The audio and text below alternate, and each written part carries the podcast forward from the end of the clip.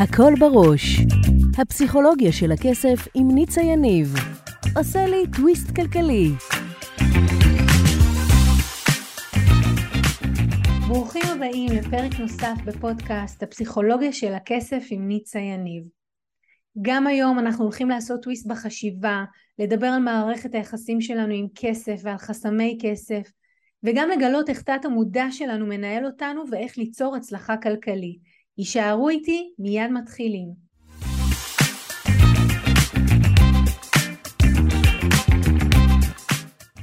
של הכסף אצל הילדים. והיום אנחנו לדבר, אני אתן לכם כלים איך לא לגדל את הילדים שלכם לתודעת חובות. אז כדי שאנחנו נוכל להבין איך כן עושים את זה ואיך לא עושים את זה, צריך רגע להסביר בכמה מילים. כשאנחנו, תמיד הורים שואלים אותי, את יודעת, ניצה, את מדברת על זה שלא כדאי להשתמש במילה חייב על כל דבר. אז, אבל יש דברים שחייבים. למשל, אם אני לוקח את הילדים באוטו, והילדים אומרים, לא בא לי לשים חגורת בטיחות, אז מה אני אומר להם? אני לא אומר להם, אתה חייב לשים חגורת בטיחות? אז בואו שנייה נעשה סדר. יש דברים שחייבים לעשות, בטח אם אנחנו כהורים מובילים ילדים. ובמקומות האלה אין לנו אפשרות נקרא לזה להמתיק את הגלולה. זה פשוט חייבים וחייבים לעשות את זה. איפה מתחיל האתגר? שהורים משתמשים במילה חייב על המון דברים. חייב לסדר את החדר. עכשיו, בעיקרון היא חייבת, אבל היא גם לא חייבת. תסכימו איתי שלסדר את החדר זה לא חייב כמו לחגור חגורת בטיחות. אז קודם כל בואו נסכם שנושאים שקשורים בביטחון, ובבטיחות של הילדים שלנו, לעולם במידה כזו או אחרת, גם אם אנחנו עושים את זה נורא חביב ונחמד, יבוא עם המילה חייב, וזה בסדר. אתה חייב לשים אה, נעליים אם אתה צועד על הרצפה והיא לוהטת. לא אתה חייב לשים נעליים, זהו, אין פה עוד מקום לדיון. מצד שני, אנחנו צריכים להיזהר לא להוזיל את המילה הזו ולהשתמש בה על כל דבר. והיום אני רוצה לדבר על מקום ספציפי שבו אני רואה שהורים נוטים להשתמש במילה חייב שהוא לא לצורך. ניקח סיטואציה, הילדים משחקים בגינה, הם ילדים צעירים, לצורך הגיל נגיד 6-5, והבן שלכם או הבת שלכם אוכלים מתוך שקית ממתקים או אוכל שהכנתם להם. ואז מגיע ילד אחר ומבקש גם, ואז ההורים מתחילים, לא יפה, תכבדי אותה, והילד אומר, אבל אני לא רוצה לכבד אותה. ואתם אומרים, לא, אבל זה לא יפה, תכבדי אותה. ואז הוא אומר, אבל לא רוצה לכבד אותה. ואז עוברים לשלב ב'. שלב ב' זה תמיד למתקדמים. מפעילים סחטנות רגשית. לא יפה, זה גם תמיד בא עם הקול והטון. תראי את מיכל, אין לה, והיא רואה אותך, ואת אוכלת. ובעצם, ב, אני קוראת לזה בלחץ פיזי מתון, אנחנו מביאים את הילדים לשתף או לחלוק עם האחר, מבלי שבהכרח הם רוצים. עכשיו, אני רוצה להגיד לכם מה תת המודע של הילדים שלכם שומע כשאתם אומרים את זה. הוא שומע, נכון שאת רוצה רק לעצמך שזה יהיה, ולא בא לך לכבד אף אחד? אז את לא יכולה לכבד את הבחירה שלך, ואת צריכה לתת לאחר על אף ולמרות שלא בא לך.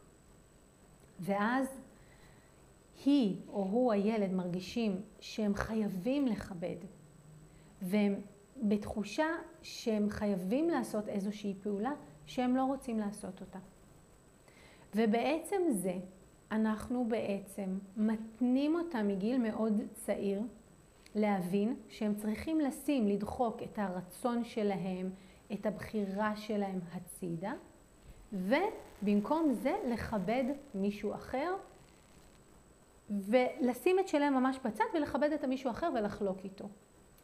עכשיו, אני לא אומרת אם זה נכון או לא, ואני בעד שיתוף, ואני בעד כן לבוא לילד, כן, אני מציגה עכשיו איך כן לעשות את זה, ולהגיד לו שזה לא כיף להיות במרחב שלאחרים יש והם אוכלים, ושיש כאלה שאין להם והם ביקשו, ושהוא כן יכול לראות אם הוא רוצה לחלוק, אבל לא להכריח אותו, לא להגיד לו שהוא חייב. וכשאנחנו עושים את זה, כשאנחנו משאירים לילדים יותר חופש בחירה, אני יודעת מה תגידו לי, כי תמיד אני שומעת את המשפטים האלה. אני לא רוצה לגדל ילד אגואיסט, אני לא רוצה שהוא יחשוב רק על עצמו. תקשיבו, רוב הילדים רואים את ההורים שלהם, ומשם הם בעיקר פועלים. אם אתם בנתינה, אם אתם בעשייה, אם אתם דואגים לאחרים, אין סיבה שפתאום יהיו לכם ילדים שמרוכזים רק ואך ורק בעצמם. כן, יש הבדלי דורות. כן, הדור שלי והדור של הילדים שלי, שלושתם מתבגרים, אנחנו לא אותו דור. כן, הם מרגישים הרבה יותר מאיתנו שמגיע להם, וזה בסדר, והם לא פעם מרימים, אני תמיד צוחקת, אני אומרת, הם כאילו מרימים לי את השלט שהם אומרים לי, מגיע לי, אם היא תזכ... אמא, תזכרי שגם לך מגיע.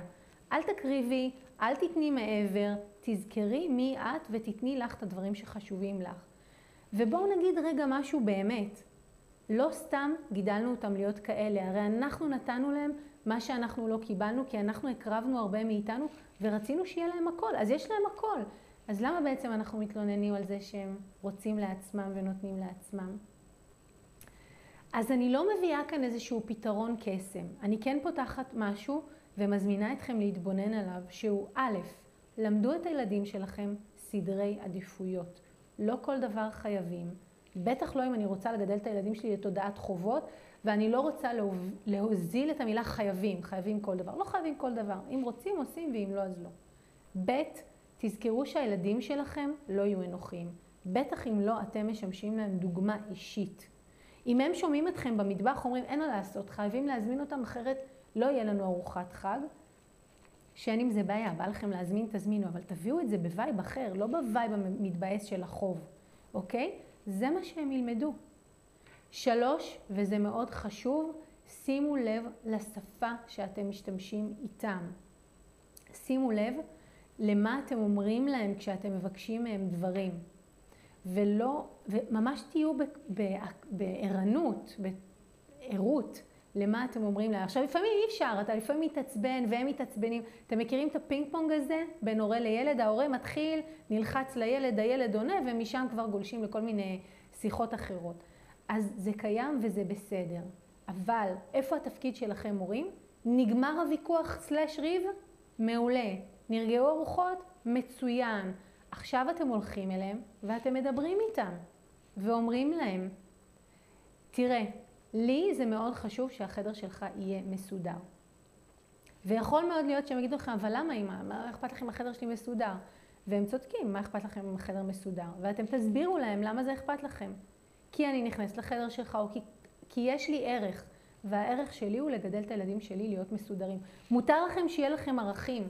לא צריך לקשור את זה, אני רואה הרבה פעמים הורים, מה הם עושים? הם קושרים את זה, לא, כשזה מבולגן, זה משפיע על הבית. זה לא משפיע על הבית, זה פשוט מעצבן אותנו כהורים לפעמים, כי יש לנו ערכים, ואחד הערכים שלנו זה סדר, סדר וניקיון, כל אחד והראש שלו, כן? ואז זה מפריע לנו שהילד לא עוקב אחרי זה. אז דברו איתם ערכית, תגידו להם מה חשוב לכם. אבל קחו בחשבון דבר אחד, יכול מאוד להיות שאתם תגידו להם, זה חשוב לי, והם יגידו לכם, אבל לי זה לא חשוב כמו לך. ואני חושבת שזה המקום הכי, לא, הכי מאתגר ביחסי הורים-ילדים, שאתה מביא ילדים, אתה רואה פתאום שדברים שממש חשובים לך, ממש לא חשובים להם. ולהפך, לפעמים הם נורא רוצים משהו, ואתה מרגיש שערכית אתה לא מסוגל לתת להם את זה. אז ברגע שאתם פותחים שיחה בבית על ערכים, מה חשוב לכם, מה חשוב להם, בלי לעטוף את זה ולארוז את זה בכל מיני שיח כוחני של אה, ענישה. פשוט לדבר על מה חשוב לכם, הם יחזירו לכם באותו המטבע והם יגידו לכם מה חשוב להם. עכשיו, זה לוקח זמן, זה לא משהו שקורה ביום. וזה דורש אימון, ואני כבר אומרת, גם מניסיון, גם מלקוחות שאני מלווה, יש המון מעידות, אתה נופל. אבל אני רוצה שתחשבו על זה היום ככה, טוב? תחשבו על זה כמו לאכול בריא. מערכת היחסים עם הילדים שלכם היא כמו לאכול בריא. נגיד שהחלטתם לאכול בריא, אבל יצאתם לאירוע והייתה עוגה פגז והחלטתם שאתם הולכים על זה למרות ועל אף השמירה והאכילה הבריאה. גם בחיים האמיתיים. אנחנו לא קמים בוקר אחד, מחליטים שמערכת היחסים תשתנה, עושים איזה קורס או שניים, וזהו, הבית משתנה מן היסוד על היסוד. לא, אנחנו עושים תרגול ואימון, והרבה פעמים אני עצמי אומרת לילדים שלי, אין מה לעשות, צריך להמשיך לדבר על זה ולעבוד על זה, עד שזה עובד. ואני רוצה להגיד כאן משהו לסיום. כשאני מעבירה לילדים מסר שעל אף ולמרות הוויכוחים והמריבות, בסוף תמיד יושבים ומדברים על הדברים. כי ככה בנויה מערכת יחסים, זה נותן להם כלים למערכת היחסים הזוגית אחר כך שלהם, למערכת היחסים עם החברים, הם לא מפוצצים, אני רואה בהרבה, מפוצצים, קמים והולכים, עף לך הפקק ואתה לא יכול יותר, אני שומעת כל מיני ביטויים. אין בעיה, לפעמים צריך טיים-אאוט, לפעמים צריך לעשות הפסקה, וזה בסדר. תמיד, תמיד כהורים, תחזרו לשיחה איתם, ותמיד השיחה תהיה אותה שיחה. אלה הערכים שלי, זה מה שחשוב לי. פשוט מהמקום הזה מותר לכם שיהיה לכם חשוב, ורק בגלל זה לבקש את הדברים האלה. ומותר להם שזה יהיה להם חשוב, ורק בגלל זה לבקש את הדברים האלה. ובין לבין יהיו דברים שחייבים לעשות. חייבים לשים חגורת בטיחות, וחייבים לנעול את הבית למי שנועל את הבית. חייבים, וזה בסדר שחייבים. אז זה ממש כל הזמן איזושהי למידה, איזושהי עבודה איתם, ואני אומרת לכם, כאימא, ממש בא לנו לפעמים שהם פשוט יעשו כל מה שאנחנו אומרים להם, בצייתנות מלאה. מצד שני, אנחנו כאימהות, מה אנחנו אומרות? אני רוצה שהיא תגדל עם ביטחון עצמי. איך היא יכולה לגדול עם ביטחון עצמי אם כשאני אומרת לה מה לעשות והיא לא עושה, אני כועסת עליה שהיא לא מצייתת. ומתעצבנת עליה ומפעילה כל מיני אקטים של שימי לב, אני כעוסה. אז תתנהגי בהתאם ותעשי מה שאני רוצה. אנחנו חייבים כהורים, חייבים, עכשיו השתמשתי במילה הזו, למצוא את המקום ביניים הזה, שגם לתת להם כנפיים, גם לתת להם להיות עצמאים, גם לתת להם כלים לצאת לעולם ולעשות את הדברים שהם חייבים לעשות, וגם להסביר להם כל הזמן, להסביר להם מין דוברות כזאת, מה חשוב לנו ולהבין מה חשוב להם ולשחרר. זה בעיניי, זאת בעיניי השורה התחתונה של כל השיחה היום.